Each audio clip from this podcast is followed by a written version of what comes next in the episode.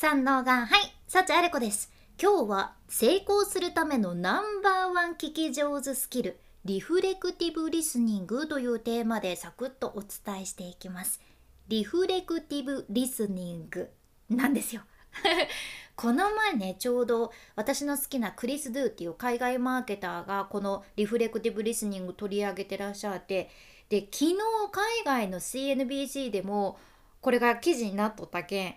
リスナーさんにシェアしなきゃなってなりましてなのでリフレクティブリスニングフォーカスしていきます リフレクティブリスニングというのは日本語で反映的傾聴っていうふうにも言われてるみたいなんやけど基本的に聞き手である自分の視点を後回しにして相手の話をじっくり聞いていく技術なんよね。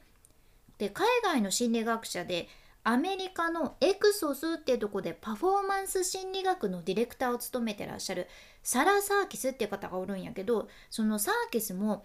今の時代仕事で成功するために重要なのは聞き上手であることっていうふうにおっしゃっとってとにかく結果を出してる方たちってコミュニケーション力がずば抜けてるっていうことじゃね。でもちゃんと相手の会話に集中して相手の話をじっくり聞いて深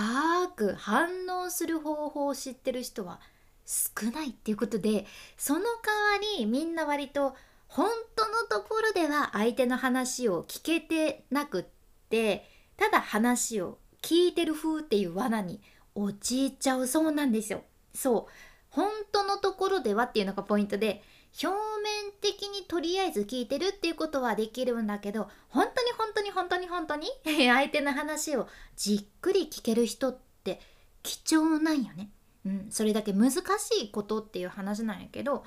心理学者のサーキスがおすすめする聞き上手になるコツというのがポイント3つありまして今回はねそれをシェアさせていただくっちゃけど早速1つ目が自分の長所と短所を知るっていうことなんよね。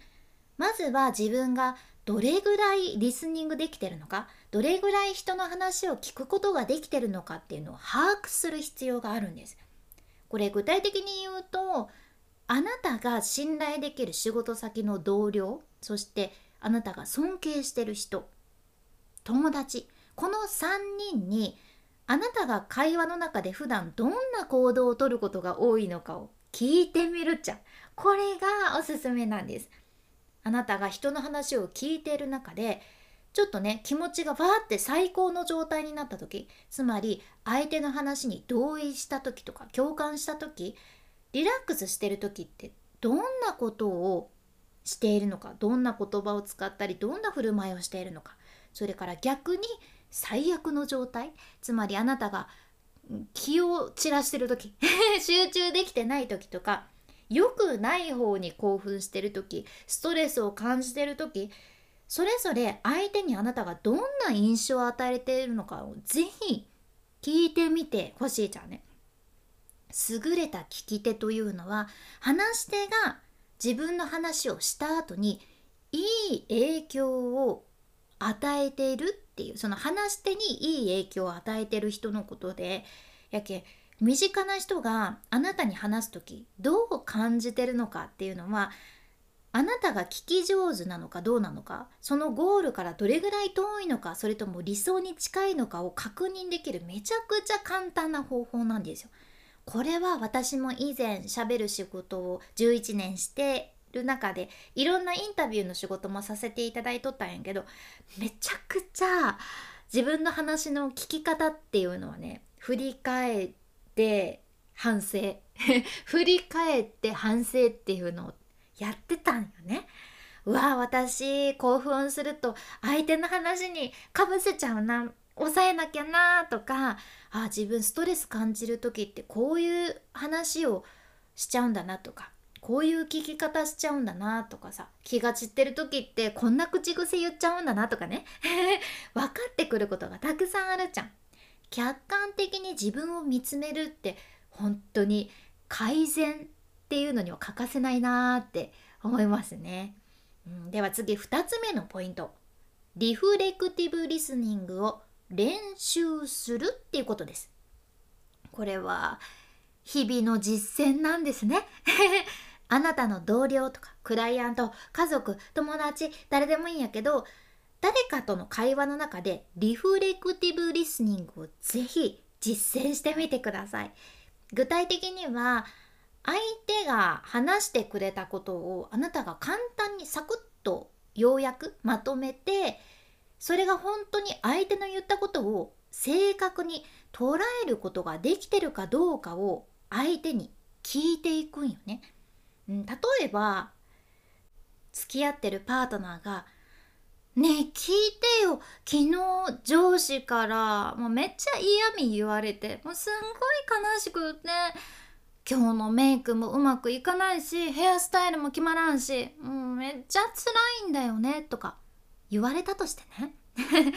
であなたがそれを聞いた上でそっかなるほどね。君はメイクがうまくいかなくて辛いんだよね。メイクに詳しい人を紹介してみよっか？とか言ったもんならいやなんでよ？違うのよとなんでそうなるのよと一番伝えたいところは昨日上司から嫌味を言われて悲しいっていうところなのとかなるわけですよ。だからこうこういうのありますよね。でもこういう一つ一つのそのすれ違ってないか確認ってすごく大切でもしここで自分が相手の話を正確に捉えられてないっていうことが気づけたらもっと説明してほしいなとかもっと知りたいなっていうことを伝えるのがおすすめってこの心理学者もおっしゃっとるんよね。このリフレクティブリスニングって相手の話をしっかり理解するっていうのにも役立つんやけどちゃんとあなたの話聞いてますよあなたのことを心から気にかけてますよって暗に伝えることもできるけん相手との関係性を築くのにもめちゃくちゃ欠かせないものなんよね。うん、だからって、まあ、これがそんなね簡単に身につくものじゃないけん貴重なスキルなわけやけど日々の練習日々の実践で確実にスキルアップできるものやけんここは意識していきたいところなんですね。はい。では3つ目のポイントです。好奇心を保つってことです。もうさ会話中にぼーっとしちゃったり 相手の言ってることがなんか理解できなかったり人間やけんそういうことありますよね。時にじゃなくて結構あるかもしれん。そういう時はサーキスがねオープンエンドクエスチョンがおすすめだっておっしゃってるんです。オープンエンドクエスチョンというのは「はい」「いいえ」で終わらないような質問の仕方でね例えば「なんでそうなんですか?」とか「どう思いますか?」とかがそうですね。なんで？って言われた時に「はい」では話終わらないですね。何々だからってちゃんと具体的なことを示す必要が出てくる質問がすごく有効で「どうしたらいいと思う?」とか具体的な例教えてもらえますか？とかこの状況についてどう思う？とかさこういう質問をすることでちゃんとあなたが相手の話を聞いて受け入れて相手から何か学ぼうとしてるってことを示すことができるじゃん。つまりこれも相手との信頼関係を築きやすくなるんよね。サーキスも心理学者としてその聞き上手のスキルというのは本当に練習も 必要になってくるし忍耐が求められるものっていうのはおっしゃってるんやけど一回身につけちゃったらもう人生でずっと使える超能力を手に入れたくらいのことっていうふうにおっしゃっとってそうなんですよ それぐらいめちゃくちゃ最高のスキルなんですね。うん、仕事でもかなりというかこれがあれば他と差別化できると言われるナンバーワンのスキルということで身につけたいものなんですね。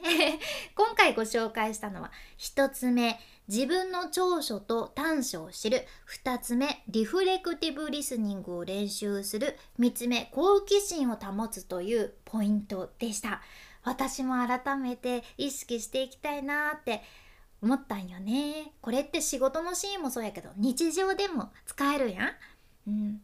これねもうあなたにとって何かとても参考になれば嬉しいなと思ってシェアさせていただきました。このポッドキャストでは海外の最新情報をシェアしていくけん聞き逃さないようにフォローもしくは無料のサブスク登録のボタンがフォローボタンになっとるけん。今のうちにポチッと忘れずに押しておいてください。ちょっとメロディーが聞こえたかな？これ収録されてるのかな？今ちょこっとメロディーが鳴ったんですが炊飯器の音でございます。お米が炊けたようです。では残りの晩ご飯を作ってきますので いいご飯が作れますようにあなたにも幸あれ。ではまた博多弁の幸あれ子でした。